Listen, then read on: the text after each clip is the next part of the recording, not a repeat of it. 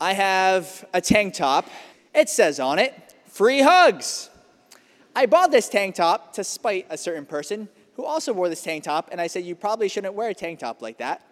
And so I bought it, not knowing all the time when I was wearing it that people would actually come and hug you.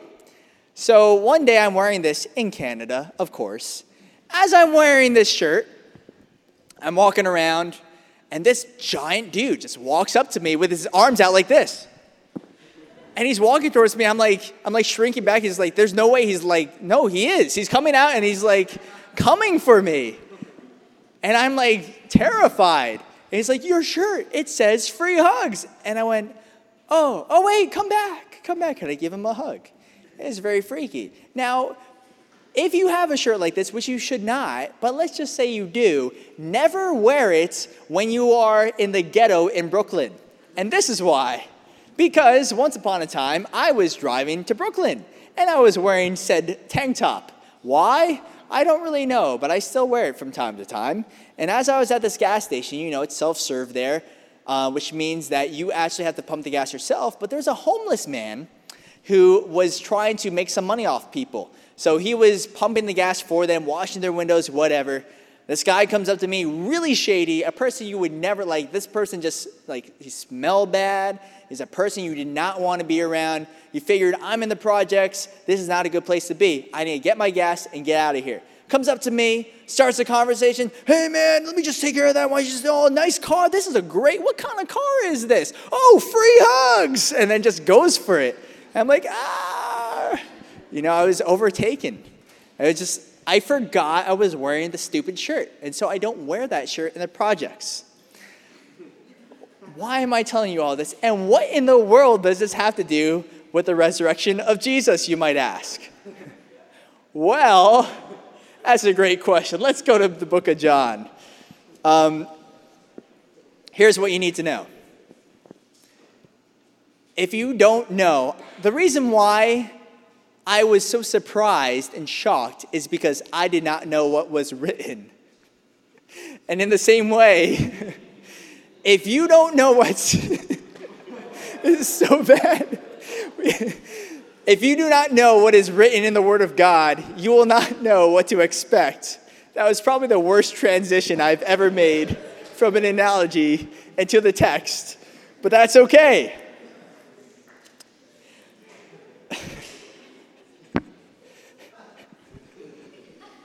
I can't believe I just said that. Jesus was crucified, we learned last week, and in this chapter, he is about to rise again. And as he's about to rise again, his disciples, his followers, his women followers, everyone was not expecting him to rise from the dead. And we'll see why as we read a couple of these verses. And in fact, it says in verse 9, for as yet they did not know the scripture that he must rise again from the dead. Then the disciples went away again to their homes, it says. There is a danger in not knowing the scriptures. And because of that, they were weeping, they were crying, not actually realizing, like, we have to put ourselves back in the position of the disciples in their day. They did not expect a rising Messiah. They figured once Jesus died, he was a failure. And in fact, when uh, Jesus was on the road to Emmaus, you remember him talking to the followers of Jesus, and they didn't know they were walking with Jesus. They said, We had hoped that this man would have been the Messiah. We had hoped. They had lost all of their hope. They had started to despair. They figured that maybe this didn't really, that this wasn't really working out. Well, let's go to verse 1 first, and then we'll get to that point. So it says, now, the first day of the week, Mary Magdalene went to the tomb early while it was still dark. You see, John the Apostle sees all these links when he's talking about um, the things that he describes. It's not just that the fact that it was dark, but what he's saying here is they were shrouded in a cloud of darkness in their minds as well, and saw that the stone had been taken away from the tomb. Then she ran and came to Simon Peter and to the other disciple whom Jesus loved, which is John, and said to them, They have taken away the Lord out of the tomb, and we do not know where they have laid him. The reason why they're so concerned is because it was very common to have grave robbers in those times. Because grave robbers could take the, the, the materials that you use to, to wrap the dead bodies, and they were really expensive. You could sell them for a lot of money. And so they, they were so concerned because it takes about 20 people to move the stone. It's not like it just moved by itself.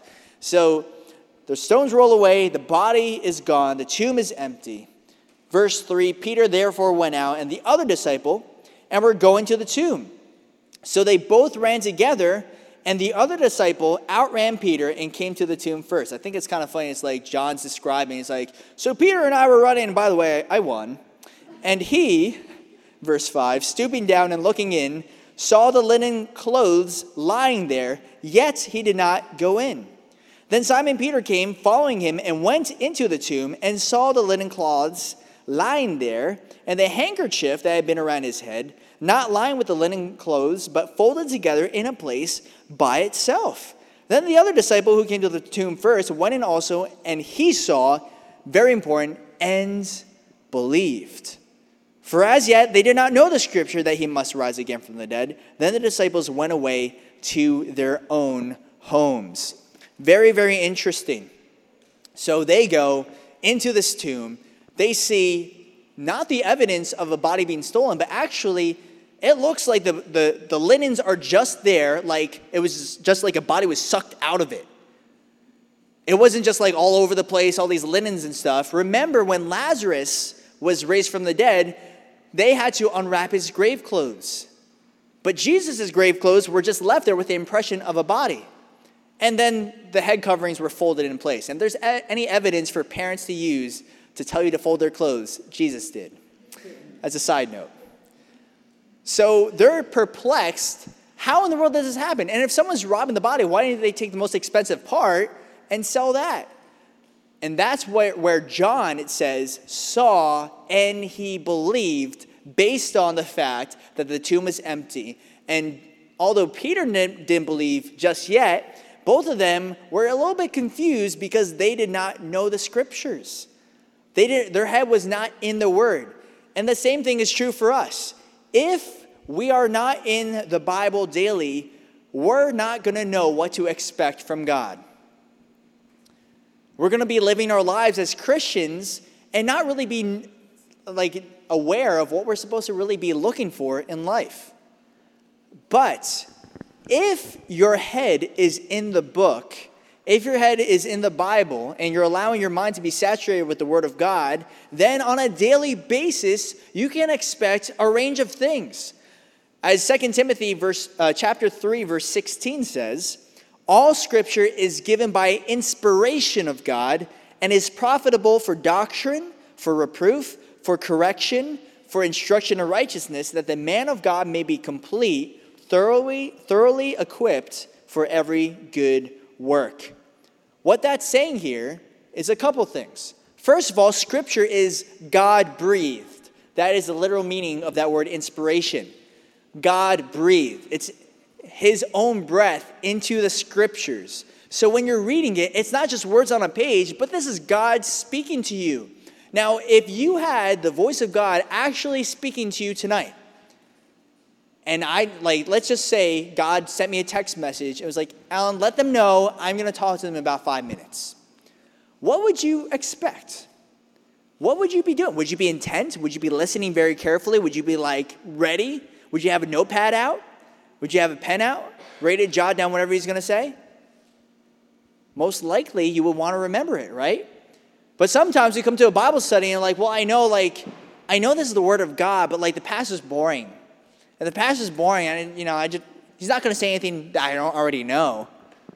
But listen, it's the Bible that is God breathed, not the pastor. We're just voices, we're just messengers carrying the word of God. Our job is to bring attention to the word. And if we get in the way, you know, that's a shame. But we're here only to just give out the word. And if a, if a pastor is boring, then just listen more intently to the Word of God. If the pastor isn't the most exciting person, if I'm boring, if I'm not exciting, forget about me. The whole point of coming to the Word of God is to hear from God, not to hear from me. So, if God was speaking to you, says, I'm going to speak to you audibly, you probably write it down. Why not if He was writing a letter to you, which is what the scriptures are? We should come to God's word every single morning, every single day, every time that we're in youth group or we're on at church on a Sunday or whenever, and we should have the expectation that God will speak to us. And if God speaks to us, we can expect a couple things, and this is what He says it's profitable for doctrine, for reproof, for instruction in righteousness, that the man of God may be complete, thoroughly equipped for every good work. You should be expecting that there are times that you're going to read your Bible and you're going to be corrected. Ugh, I don't like that. Oh, I, I know that's. I remember listening to a Bible study years ago and I remember I was like, that's probably a message for someone else. You ever seen like a Bible study, you're like, oh, I know who needs to hear this, but I'm getting the tape, I'm getting the cassette tape, the DVD. I'm going to make sure that that person hears it. Like, I guess you don't use DVDs anymore. You get the link or you send it to your friend or whatever. And you're like, make sure you take notes on this one, pal. This one is about gossip. But do you ever think that maybe God is speaking to you and wants to correct your heart first? Years ago, I was listening to a message, and I was just like, this is a message for someone else. And then it was a, and I remember him saying something about like idols and whatever. Like, make sure you don't have idols in your life because they'll take the place of God. And even the things important to you that aren't, eh, aren't like bad things, they're just not the things of God. It's not God Himself. Even your good things can become bad things if they keep you from the best thing, which is God. So, I was like, yeah, that's a message for someone else. You know, music isn't my idol because I'm like, I'm good. And he said, one of the keys to determine what your idol is, is what happens when it's taken away. Are you devastated? Now, I didn't hear that part until about two days later. I remember driving in a car with my friend. I was saying, you know, I, if God told me not to do music, I think I'd be okay. I think I'd be like kind of devastated though. And I listened to this message, and he says those exact words You will be devastated was like, oh no, oh no, I think I have an idol. And I was really concerned. And that's what the Word of God does. Sometimes He'll speak to you and tell you things you just don't want to hear. Lord, should I break up with this person? Don't say anything. And then you hear you read that verse that says, Do not be unequally yoked. And you're like, oh no, I don't have a yoke. I don't know you should listen to the Word of God. It's also good, I just got a text message. It's also good for instruction and righteousness. If you need to know the way to go, just listen to the voice of God and He'll tell you so. And this is so that you can be complete, thoroughly equipped, so that you can perform every single good work that God wants you to do. Should you not expect that when you come to a Bible study, you will leave equipped? You'll be ready you'll have the full armor of God so you can fight down whatever principalities, powers, demons, whatever. It does not matter because you have the sword of the Spirit to pierce through bone, marrow, whatever. It does not matter because if God is with you, who can be against you? We should come with expectation. And some of us read our Bible kind of like we read those choking directions when, like, uh, Heimlich maneuver directions when you're at a restaurant. And it's kind of like you don't read it until something bad happens. Uh, like, uh, we all see those signs at the restaurant. No one actually reads it. And if you think about it, if you're reading it when someone's choking, it's already too late. If you don't know how to perform the Heimlich maneuver when someone's dying, you're in trouble. You imagine someone's choking, like, wait, I know where the diagram is. I'll be right back. And you go read the choking, the Heimlich maneuver directions, you come back, and like, the person's dead. It's too late now. And some of us use the Word of God in that same way. As soon as I encounter a difficulty, then I'll start reading. As soon as I encounter suffering, that's when I'm going to start reading my Bible. I'm really going to get it right now because I, I know, I know that this is going bad and I need Jesus. Well, why don't we become prepared, equipped, so that when we encounter any difficulty, we're already ready. We're already there. We're ready to go. The other thing that we should expect is that Jesus is coming back soon. Not only should we expect correction, reproof, instruction in righteousness, we should expect that Jesus is coming back soon from reading scripture. That's actually what it says in 1 Thessalonians chapter 5, if you want to jot that, jot that down, where Paul says, Concerning the times and seasons, brethren, you have no need that I should write to you, for you yourselves know perfectly that the day of the Lord so comes as a thief in the night. For when they say peace and safety, then sudden destruction comes upon them, as labor pains upon a pregnant woman, and they shall not escape. But you, brethren, are not in darkness, so this day should not overtake you as a thief. You are all sons of light and sons of the day. We are not of the night or of nor of darkness. Therefore, let us not sleep as others do, but let us watch and be sober. What's he saying here? He says, I don't even have to write to you about the day of the Lord because, like, you guys know, right? You know, Jesus can come back anytime you know he can come back like a thief in the night. I always kind of thought it was kind of strange that Jesus is compared to a thief. But the reason they do that is because a thief comes in ex- unexpectedly. None of you will ever have your house robbed with a person texting you first or calling you first and like, hey, are you home right now? Because I'm going to go rob your house. Is that okay? Someone stalks you on Facebook and messages you like, just want to let you know, I just, I just thought it's common courtesy before I rob your house to let you know I'm going to come and rob your house. So what he's saying here is Jesus is going to come back and you're not going to be ready unless you are a Christian. So what he's implying here is all Christians should not be overtaken as a thief. You're not of the darkness, you're of the light. So when you see this beaming guy of light start to come down, you'll be like, oh, here he is. This makes sense. But if you're in darkness, you're shrouded in darkness, you're not going to know when Jesus is coming back. It's going to surprise you, it's going to shock you. But if we are expecting Jesus to come back on a regular basis, that means we're going to live our lives very differently. We're going to be watching, we're going to be sober, vigilant, making sure that we're making the most of our time. I mean, think about the way that this would transform your life if you're really expecting Jesus to come back at any time. Would you really waste your time on Facebook? Would you really waste your time on Instagram scrolling and scrolling and scrolling? I didn't see yesterday's. Would you really waste all your time doing that? No, because you need to make sure you're redeeming the time, for the days are evil. To conduct the rest of your stay here in fear, knowing that you are not redeemed with corruptible things like silver or gold from your aimless conduct received by traditions of your fa- uh, traditions from your father, but with the precious blood of Christ, as of a lamb without blemish and without spot. Which means you're going to conduct yourself in a very different way than, than the world. The world doesn't care. They eat, they drink, they do whatever they, they, they want to do.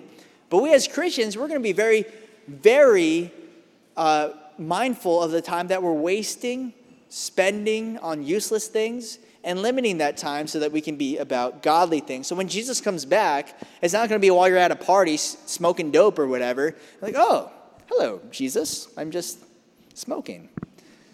But you're going to be ready. It's like, it's not going to be a shock to you. And listen, this is actually a test to see if you're mindful of the things of heaven or if your mind is on the things of earth. When Colossians chapter 3 verse 2 says, "Set your mind on things above, not on the earth." How do you know that? Well, would the day of, of the Lord shock you, surprise you, come unexpectedly as a thief in the night? If it does, that means you're not thinking about things of heaven. Because if you're thinking of things of heaven all the time, when Jesus comes back, it's like, yeah, I knew you were going to come back. I was just reading my devotions today about you coming back. You're expecting it, him to return. Unlike the disciples when they just figured when he died, I guess that's it. I guess we got to go home and just cry or something. Look at verse 11. But Mary stood outside by the tomb weeping, and as she wept, she stooped down and looked, looked, looked, looked into the tomb. And she saw two angels in white sitting, one at the head and the other at the feet, where the body of Jesus had lain. Then they said to her, Woman, why are you weeping? What a weird question. You're at a cemetery and someone comes up to you and like, why are you crying? Like, uh, excuse me, we're at a graveyard and people cry at graveyards. Actually, this is something I would probably say. Stop your crying. Maybe something Andy Dean would say. I remember back in the day, Andy Dean, like back when one of our youth leaders had a baby and brought the baby, the baby would cry, and Andy would be like, someone shut that baby up. And he, one time he took the baby and hovered the baby over the garbage can. I should not put this on the website. recording. Anyway, the parents knew, which doesn't help. Anyway, she said to them, Because they have taken away my Lord, and I do not know where they have laid, laid him. Now, when she had said this, she turned around and saw Jesus standing there, and what? Did not know that it was Jesus. Jesus said to her, Woman, why are you weeping? Whom are you seeking? Now, this isn't Jesus being offensive. He's using this honorific. He's addressing the woman in a very polite way. Asks, Whom are you seeking? It's more like, Mary, listen, I'm right here in front of you. Why are you crying about my death when I'm talking to you right now? She, supposing him to be the gardener, said to him, Sir, if you have carried him away, tell me where you have laid him, and I will take him away. Jesus said to her, Mary. She turned and said to him, Rabboni, which is to say, teacher. Jesus said to her, Do not cling to me, for I have not yet ascended to my Father, but go to my brethren and say to them, I am ascending to my Father and your Father, and my God and your God. Mary Magdalene came and told the disciples that she had seen the Lord and that he had spoken these things to her. All right, a couple things. So here Jesus is speaking to Mary, and Mary does not even realize that she's talking to Jesus. How many times do we find ourselves in that same spot? If God was speaking to you right now, would you know? Can you discern his voice? Would you know if God is speaking to your heart right now? I think about 1 Kings chapter 19 when Elijah was crying, running away after the battle of Mount Carmel, and he goes into that cave and says, I'm the only one left, no one cares, I'm the only righteous man alive. And then God speaks to him, not in the earthquake, not in the fire, not in the whirlwind, but in the still small voice. If God is speaking to you in the still small voice, are you removing enough distractions to listen? Or are your tears getting in the way? Can you look at Jesus in the midst of suffering? Is the question. In the midst of a trial. Because that's what distracted Mary. We can imagine she's just so, just, she's just such a mess. Weeping, crying, that she can't even see what's in front of her. Pay attention to this. Everyone, look up here. We cannot let our trials and our suffering get in the way of us seeing Jesus. Not saying that it's not okay to cry, but we can't stay there because we might be missing out on the presence of the Lord right in front of us, on that still small voice wanting to speak to us. How many of us when we're in a time of suffering, sorrow, we don't want to listen to anybody. We want to turn on our music. We want to watch a movie where we'll cry and we'll, you know, we can tune out the world. But what God really wants us to do is to tune out that junk so we can listen clearly to the voice of God. Are you waiting and weeping? Are you standing at the tomb waiting for God to speak to you?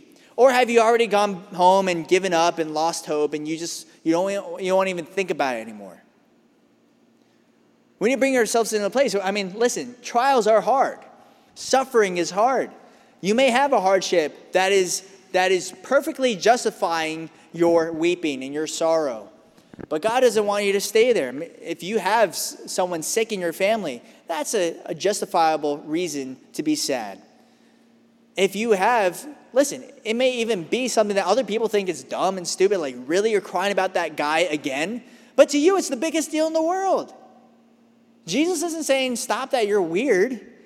Jesus is saying, listen, it may be you, you can cry for a season, that's fine, but maybe your sorrow and your tears may get in the way of you being able to see Jesus. We need to be very careful that we're not letting that get in the way. And so when Jesus finally reveals himself to Mary, says, Mary, and Mary realizes, it says, Jesus says, Don't cling to me because I haven't ascended yet to heaven. What he means is, and what he describes here is that Mary is just so shocked, so excited that she literally just grabs right onto Jesus. You can imagine the emotion that was going through her as she had totally lost her mind, totally been in despair and in sorrow that she thought the Savior of the world had been gone, but now she can cling. to Jesus for a time, but he was going to send to heaven. But you and I, we can cling to Jesus for eternity. Because now that he is in heaven, he has sent his Holy Spirit. His Holy Spirit will never leave us nor forsake us. Are your eyes locked on Jesus and not on the trial? Are you like Peter, who, when he was supposed to walk on water, Jesus says, Come out to me and walk on the water. He took his eyes off Jesus and started to sink. Or will you be a person that trusts, even in, in like the absence of any real sense? You really feel like this just does not make any sense to trust in the Lord, but I'm going to take a step of faith, as Abraham did, walking by faith, not by sight as Abraham went into the land he was called to go to, not knowing where he was going, maybe that's you, and you say, This doesn't really make any sense, but God may be calling me to take a step of faith, a leap in the dark towards the light. Look at verse 19. Then the same day, at evening, being the first day of the week, when the doors were shut, where the disciples were assembled, for fear of the Jews, Jesus came and stood in the midst and said to them, Peace be with you. When he said, had said this, he showed him his hands and his side. Then the disciples were glad when they saw the Lord. So Jesus said to, to them again, Peace to you. As the Father has sent me, I also send you. And when he had said this, he breathed on them and said to them, Receive the Holy Spirit. If you forgive the sins of any, they are forgiven them. If you retain the sins of any, they are retained. Jesus repeats twice, peace to you. And when, whenever in the Bible something is repeated twice, that means you're supposed to pay attention to it and draw significance from it. That's just like, you know, a rule of hermeneutics, which is interpreting the Bible. And so the reason why he says it twice, some commentators believe, is actually for Jesus to fulfill what he said before he went to the cross. He says, My peace I leave with you and give to you, not as the world gives but this world, this world can't give you this peace that lasts, but he was going to give a lasting peace. And by him saying this twice, it's almost reminding them, I said I was going to give, give you peace, and now I've accomplished peace on the cross so that you can have it forever. Pretty cool. And so when he reveals himself to the disciples, it's interesting thinking about the resurrected body of Jesus. Because he was the first to inherit this glorified body. Not like this body that just like you know, goes into the ground and we never see again. But actually, when you die, you're going to be resurrected with uh, your old body transformed into a new body. Just like it talks about in Corinthians that your, your uh, physical body will be sown into the ground and you'll reap a spiritual body. It's kind of weird to think about, but apparently this body can go through the linens that Jesus was wrapped in, can go through walls because the doors were shut because they were scared of the Jews that the Jewish people were going to come and persecute the Christians right after. Like, if they're going to kill Jesus, we're going to be next. So they locked the doors, they hid, and Jesus somehow slips in. So this is weird. What kind of body is this? Well, this gives us an idea of what our bodies are going to be like. But this is very unlike Lazarus' resurrection because Lazarus, if you remember, he resurrected, but he had to die again. But this is the resurrection that symbolizes what is yet to come. It's interesting to think about, but ultimately, what we need to know is that Jesus has been resurrected. Not just, not just fool people. Like some people say, like, can we really know that Jesus died? Is it really possible that Jesus died? Well, if you think about it, just think practically. If Jesus really didn't die, first of all, that means the Roman government isn't good at killing people. And number two, even if they just beat him to a bloody pulp and he just somehow survived, you think after three days he'd be able to convince anyone that he was still the Messiah? Just imagine this guy who barely escaped death, was beaten, was flogged, was hung on a cross, and he appears to his uh, disciples. He's like, guys, I've resurrected. No one's going to believe him. They're going to think he barely survived, not that he resurrected. So it's just interesting to note that. So he gives them the Holy Spirit and says, if you forgive the sins of any, they are forgiven. Retain the sins of any, they are retained. What does that mean? He's just saying you can, it was a passive, not an active work where you can share the gospel with people. And by sharing the gospel, that's the work that does the forgiving. By receiving the Holy Spirit, you can multiply the ministry that Jesus began. We are ambassadors of Christ going to people, pleading with them to be reconciled to God. You and I have that unique responsibility to go up to people that don't know Jesus and share with them the good news that if Jesus has been resurrected, you too will not just die and go into the ground, but you too can live eternal life if you believe in his name. Now, what about people that doubt? Here is the famous passage in verse 24. Now, Thomas, called the twin, one of the twelve, was not with them when Jesus came. The other disciples therefore said to him, We have seen the Lord. So he said to them, Unless I see in his hands the print of the nails, and put my finger to the print of the nails, and put my hand into his side, I will not believe. And after eight days, his disciples were again inside, and Thomas with them. Jesus came, the doors being shut, and stood in the midst, and said, Peace to you. Then he said to Thomas, Reach your finger here, and look at my hands, and reach your hand here, and put it into my side. Do not be unbelieving, but believing. And Thomas answered and said to him, My Lord and my God. Jesus said to him, Thomas, because you have seen me, you have believed. Blessed are those who have not seen and yet believed. A couple of things you need to know here. So, doubting Thomas. A lot of us look at doubting Thomas, and, and historically, people have criticized him. Oh, Thomas wouldn't believe unless he saw. Jesus doesn't condemn him. All he says is, listen, you believe because you see, but blessed, oh, how happy are those who believe and have not seen. It's not like we're not supposed to be ragging on Tom. It's like it's only because he, he asked. And this is this is an important thing. This is something that Pastor Lloyd shared on a Sunday a couple weeks ago. Doubt is not the difficulty. Doubt is not a bad thing. Doubting is actually belief in progress. By doubting, you're led to belief.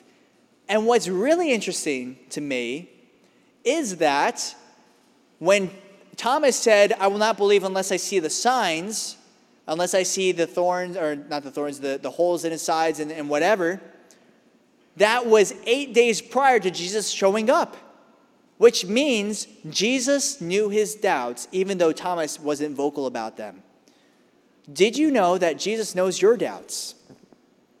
If you feel like this is all just a joke, and you're like, I don't really know if this is legit, you can pray, Lord, I believe, help my unbelief. And Jesus will meet you where you're at. If you have doubts, God isn't gonna be like, well, it's just believe. What's wrong with you? Stop doubting. He answers your questions. This is exactly what he does to doubting Thomas. He doesn't say, like, just believe. Why are, you, why are you being so weird? He shows him the holes in his hands, he shows him the hole in his side. And listen, if you have doubts today, if you pray, Lord, reveal yourself to me, if you draw near to God, He'll draw near to you. That's just the way that He answers our every need and every difficulty. So I don't think we should rag on Thomas, even though he didn't believe unless he saw. The key is not necessarily ragging on people that have doubts, I had so many doubts. The only reason why I know anything about apologetics, by the way, the only reason why I know how to answer any Bible question is just because I had those questions myself. And I would ask people, and they would ramble on, and I'd be like, I don't think you answered my question. And I was always afraid that someone wouldn't be able to answer my question. So I always had this lingering doubt that maybe this isn't true. And maybe one day this is all going to be proven false. That was my fear in high school. But then once I started to doubt and I vocalized those doubts to my youth leaders and they could answer it, then it gave me greater faith, more confidence. Because I realized, I was like, okay, if the most popular, most intelligent atheist in the world can't answer this question, why would I think that my teacher at school would, would have a better, well thought out question? Why would I think my friend who's 15 is going to think of a better question than Richard Dawkins? Doesn't make sense to me. So it gave me greater confidence and greater faith. But blessed are those that just simply believe. That's why Jesus said, I wish that you guys could be like children. Because for such as theirs, the kingdom of heaven is made for such as these. Do not hinder them, let them come to me. Why is that? Because children just believe. Childlike faith. You tell them something like, yep, I believe it. Like, I, I love joking around with little kids. Like, one time I told this kid in the church, that if he drank out of the water fountain, he would start speaking in Spanish. And so I don't know why I do this, but it's, it's funny to me sometimes. So I was messing with him, and I drank the water. I started speaking in Spanish. He was like, oh my gosh.